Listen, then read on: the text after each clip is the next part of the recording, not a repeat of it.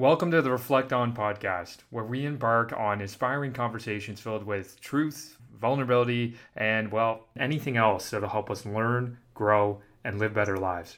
I'm your host, Kevin P. Murphy. Thank you so much for embarking on this reflection journey with me today. Now let's get right into it. Kirsi Maharaj loves bringing people together and challenges the boundaries of traditional human resources. She is the former recipient of Canada's top rising HR star award, but Kirsi perhaps prides herself more on the personal progress she makes in life. I must confess that she is one of my closest friends, so I may be cheating a little bit here. But although our friendship is one where we see each other little, I seldom worry about the strength that it has. And it's mostly because of the conversations that Kirsi and I have, which are exactly like the ones you're about to hear. We discuss how perfectionism can lead to procrastination, how a key to move forward is actually to connect your failures and successes rather than always attempting to separate the two, and Kirsi's eight year journey of ignoring her body almost entirely. This journey includes something she calls the money doom loop, which entails the true costs of false pursuances and includes the liberation we can feel by being vulnerable and honest with ourselves. There's also so much more to unpack and so much more to be excited about in this episode. Thank you, as always, for taking the time to listen, and please enjoy this episode with Kirsi Maharaj. The lady was saying that she was talking more about women versus men, but she was saying for women, usually we like think and we think and we learn by studying, consulting, and then when we feel like we're ready, then we do. Whereas a lot of men learn by doing.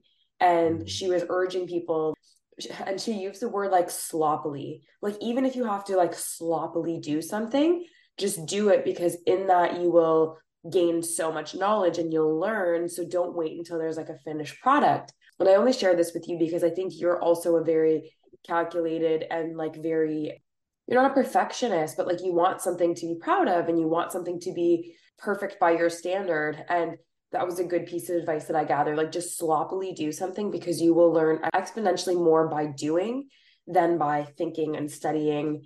And that's what I tried to do. That's what I'm trying to do. It's hard, but it is um you do learn way more by doing.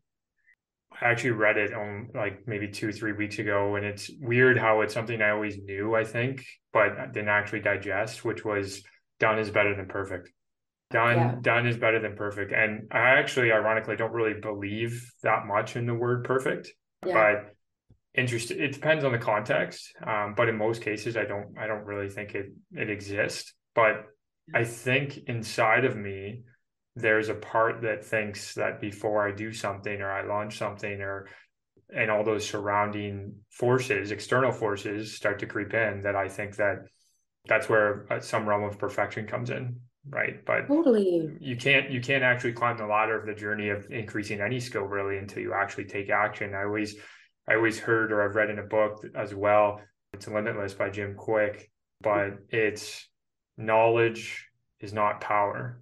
Knowledge times action equals uh, power right? Or potential power. Yeah so. yeah. And they say that most people they don't have like a skills problem or competency problem. They have a execution problem and for me, I had to also go deep. And when I was exploring, like, why am I not starting this uh, socials channel, this Instagram, this TikTok channel, like, why am I not creating content?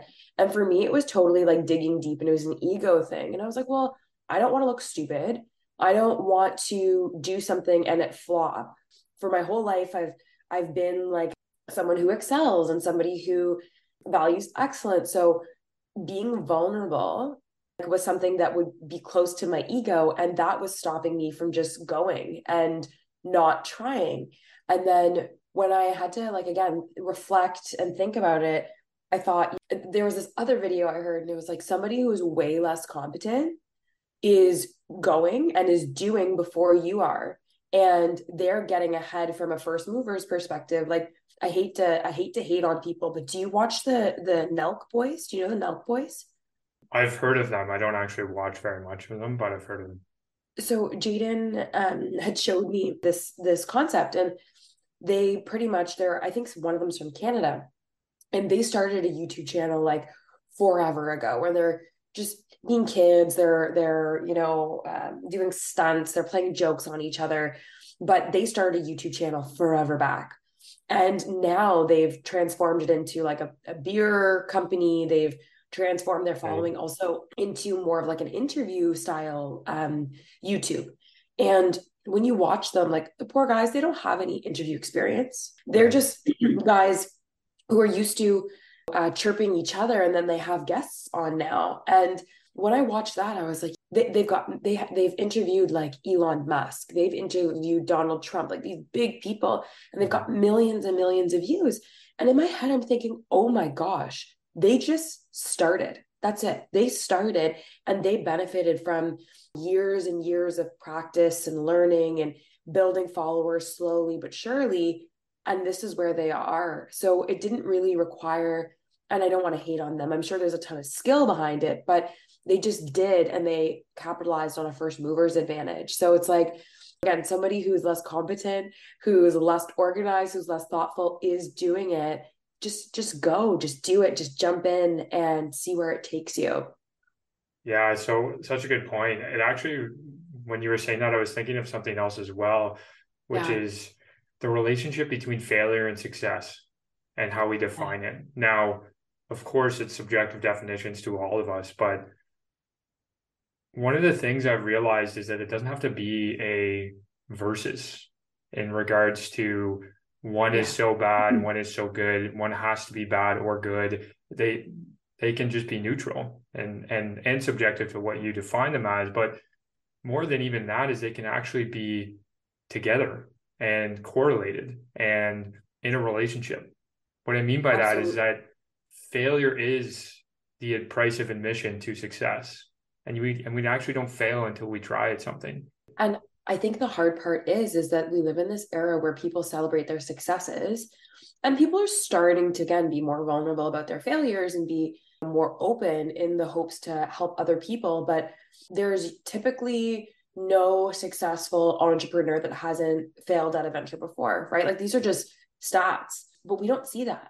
So mm-hmm. i think we're typically scared by this as you said this failure but i don't think that if you if you don't embrace failure you can't succeed and it's not like people will ever be not scared of failure or like, let me fail today, right? But if you don't embrace the idea that you could fail, I don't think that you'll take a big enough swing or you'll move with the same type of energy to be successful. Do you know what I mean? If you're if you're scared, you might move very slowly and very incrementally instead of moving with the speed and the emphasis that you need to actually be successful it sounds like almost what you're saying is you need to coexist that re- or cultivate that relationship with failure and understand that is it's a necessity.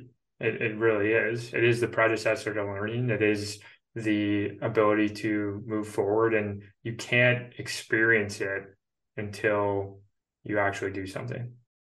Exactly. I've been studying, you know, I love psychology, right? And whether it's from work or just like humans that I like to learn and observe and read about but i believe that that fa- that fear of failure comes from like a sense of self and a lot of these things come from when we are children where if you mm-hmm. failed at something you spilt the cup your parents got upset with you and again that doesn't mean they don't love you but when you're a child you're like oh my goodness like i've done something to interrupt or interfere with that relationship with the person that i love who's supposed to take care of me.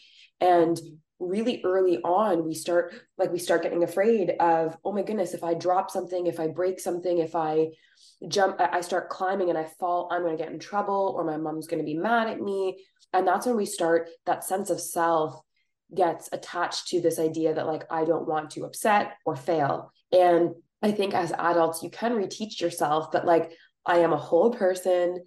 I love myself. I have people around me that love me. And if i fail that doesn't change anything. Obviously, I mean, like there's this caveat of not harming other people or yourself, but if I make a mistake or if I fail, the sense of self that I have does not change. It's a core, it's a unit, that sense of safety and love I have for myself, it doesn't change.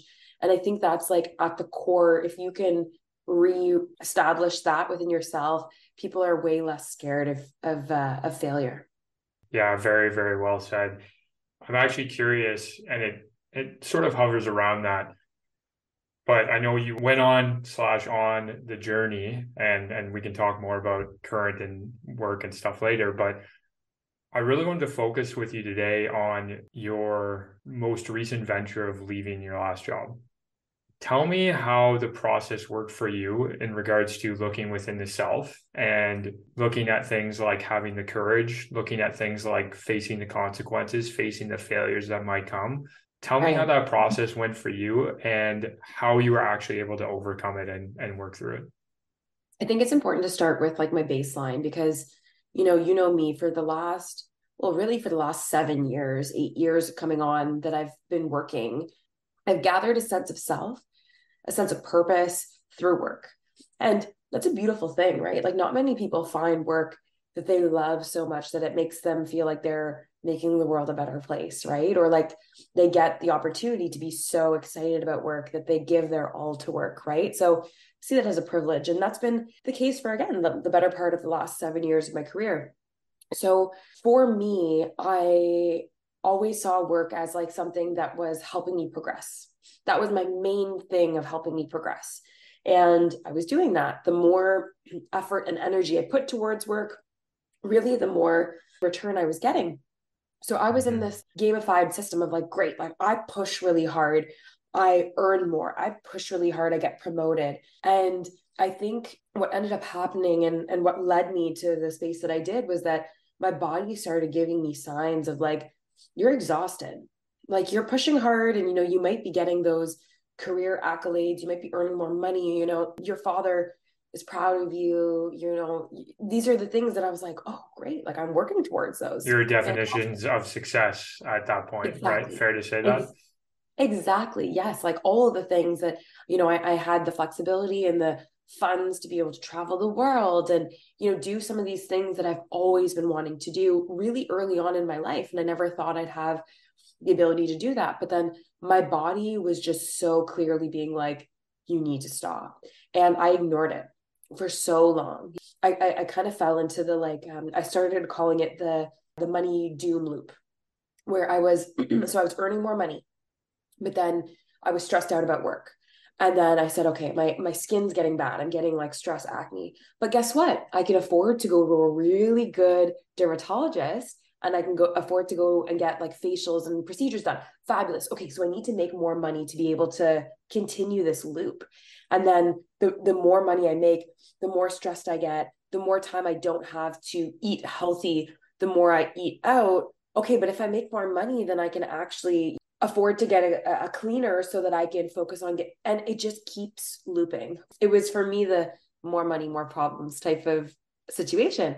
And really what happened was the sign just became like unignorable. And when I relocated to Australia, which was a, a big, big move, it was so glaring that I was, you know, waking up at 4.45 most days um, starting meetings at 5 a.m so that i would overlap enough with canada to have meetings and i did that for about two two months straight almost before i was like i am absolutely at my like i have nothing in the gas tank like absolutely nothing and i went on vacation to bali for a week and I sat and I just cried on the beach. I just cried and I cried and I cried.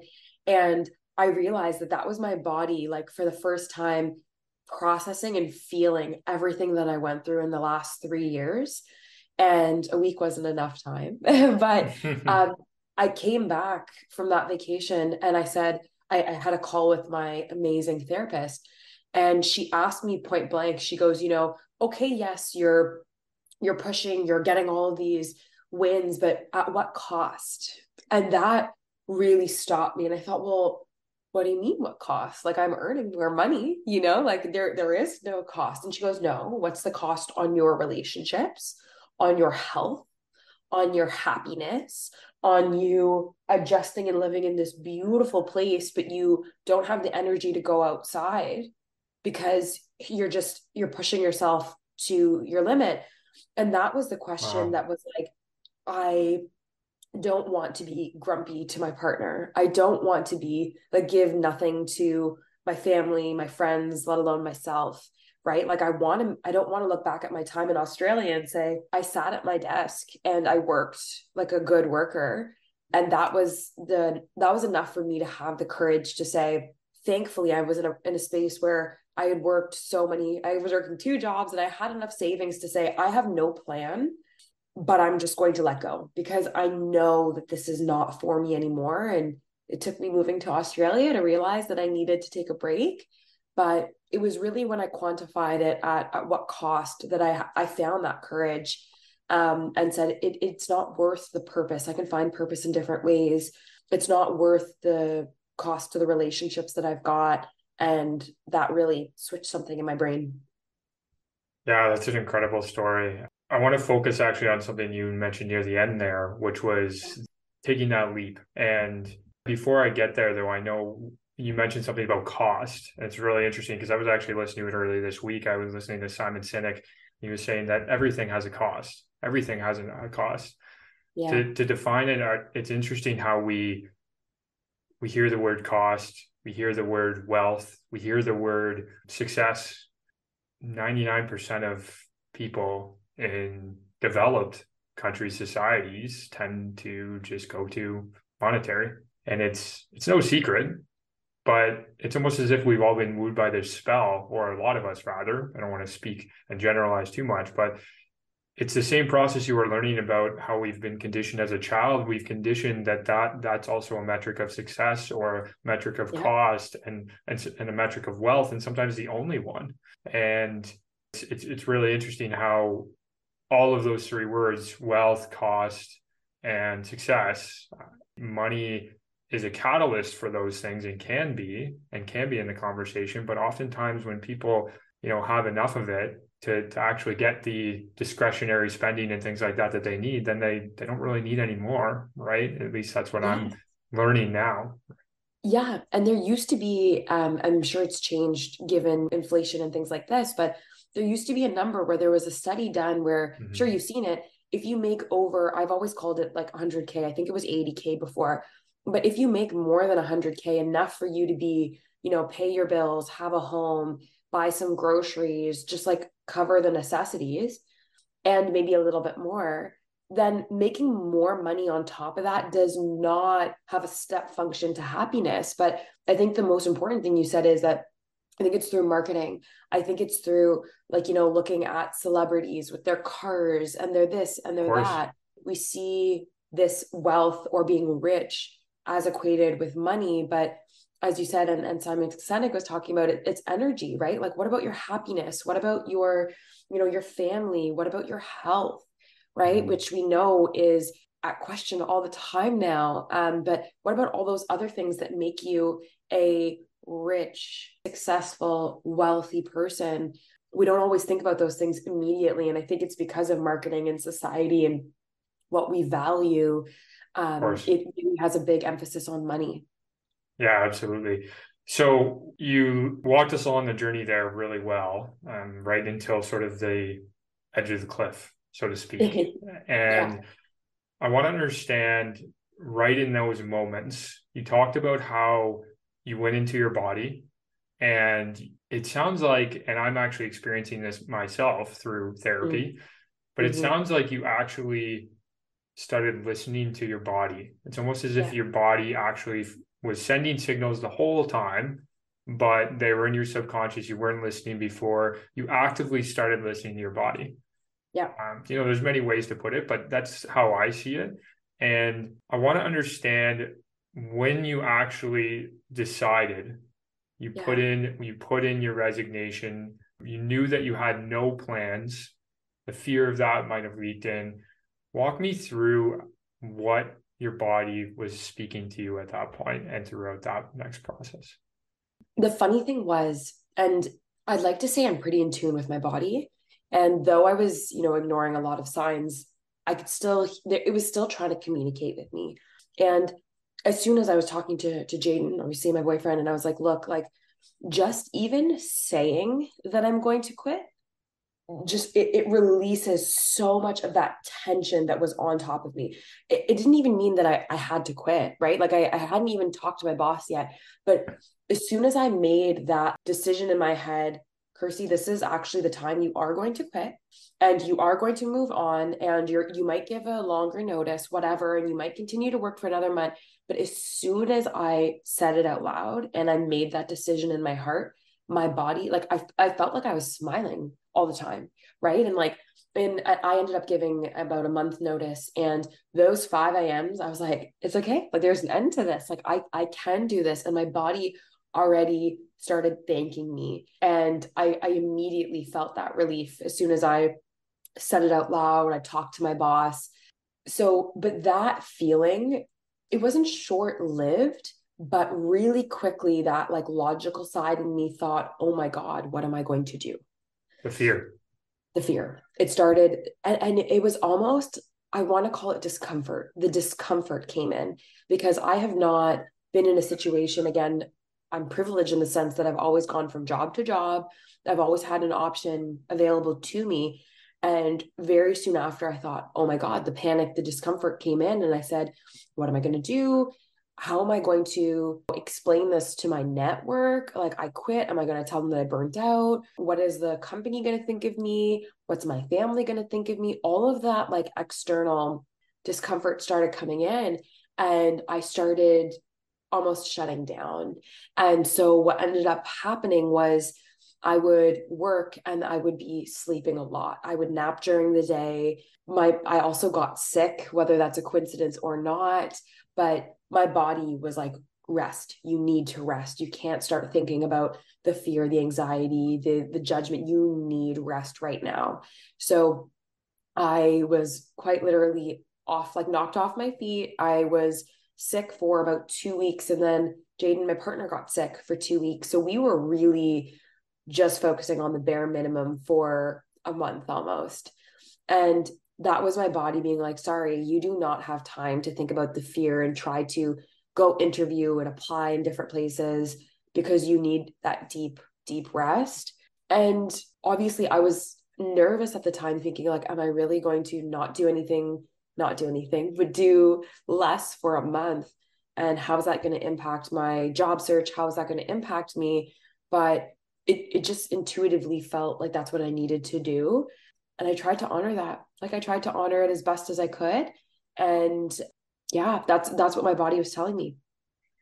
You know what I love about that is that we hear a lot of stories about people liberating themselves from quitting their jobs and you know happiness at your job or your work or your craft whatever you're doing is obviously subjective as well but it's so it's it's so in the mainstream in my opinion of quitting their jobs and someone quitting their job and then they they have all of this liberation and this feeling and all these weights are lifted. And it sounds like what what I'm hearing you say is that you you got that experience but it was almost naive to think that that was going to be everlasting. And obviously a lot of people go through that journey when they go through as you did when they don't have anything to move to next. But that not moving to next is also a, something that causes us to not jump off that cliff sometimes as well and, Absolutely. And, and so, why do you think so many of us, even knowing that there's this potential liberation and all these other fears and things like that, even if the people who decide they aren't really happy, why do you think so many of us hold back on taking those next steps? Is it what we've already talked about? Is it money? Is it just fear? Is it more than that? What do you yeah. think it is? I think there's two things. And um, I was reading this book called The Body Keeps Score.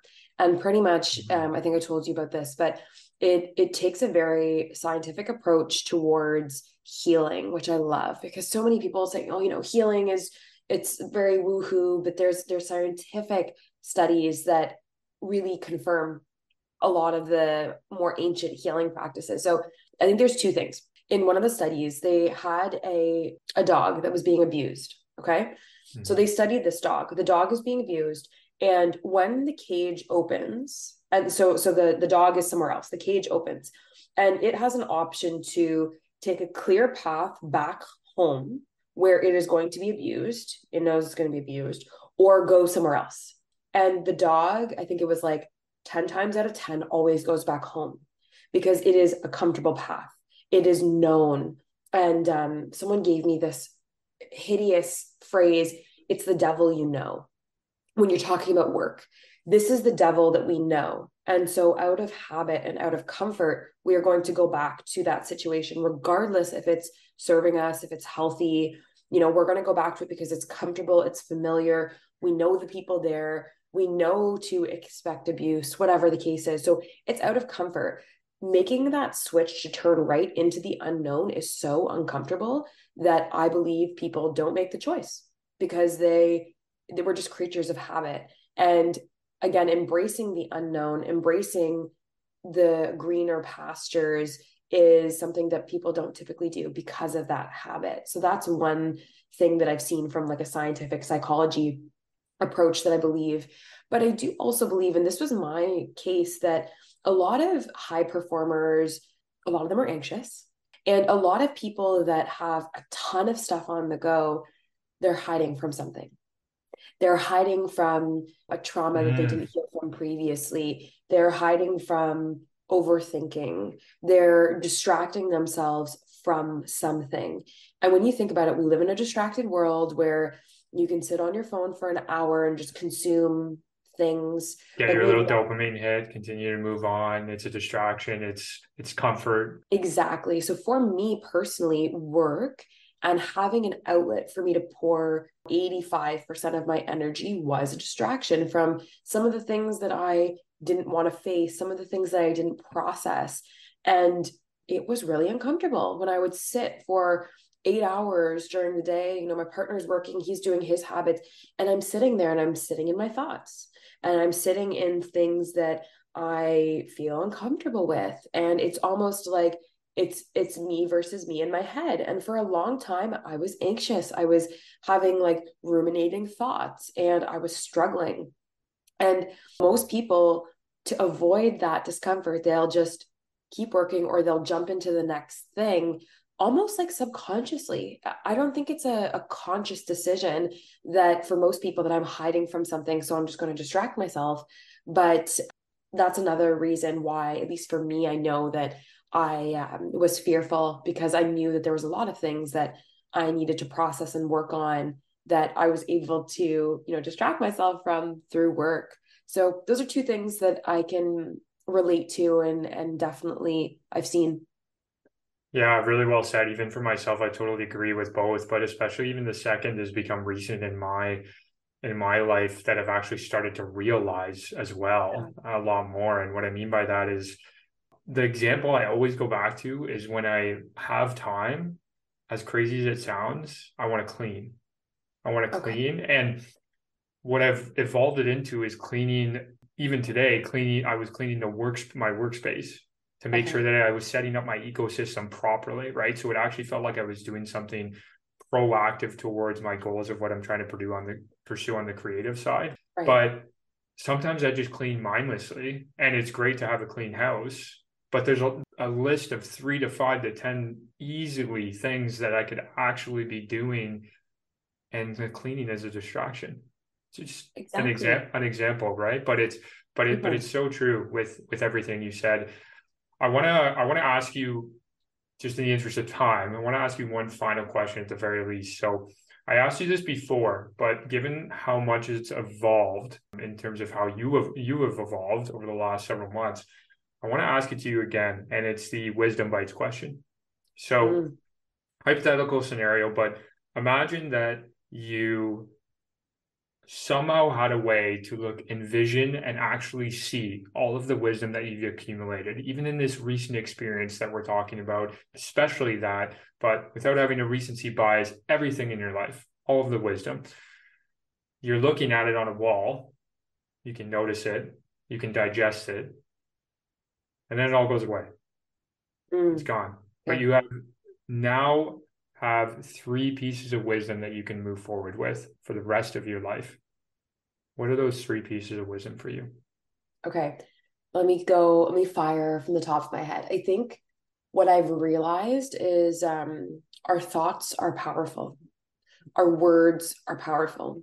And I used to pick my words carefully, but now even my thoughts, like tend your thoughts and your words as if they were like a beautiful pristine garden because those are the seeds that you will plant and that will impact your future. So I would say words, thoughts, be kind to yourself, you know, like it's just, it's really important. So I'd say that.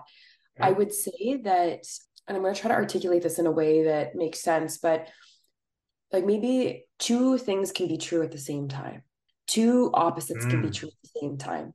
Like this could be hard, but you also are having fun. I think I've had to realize that I this over here can be true and something that I've learned in my past experiences can be true, but also something else can be true at the same time, especially when you are growing and, and navigating new situations. So I hope I articulate that properly, but mm-hmm. two things can be true at the same time, even if they are in conflict. Right. Number um, three.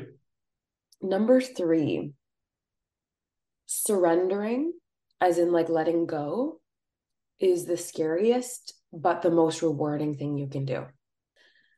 I'm just going to say it like that. It, surrendering is the scary, like literally taking your hands off the proverbial wheel is the scariest thing, but the most rewarding thing you can do for yourself. That's powerful. Okay, one final question. What do you need to reflect on more? My progress and my wins. Yeah, my progress and wins and celebrate those. Um, every step of a climb is a step forward. Thank you very much for spending time with me on the Reflect On podcast today. If you found this episode enjoyable or inspiring, please share it with those who it may help and leave a positive review so that we can grow together. Until next time, reflect onward and keep moving forward.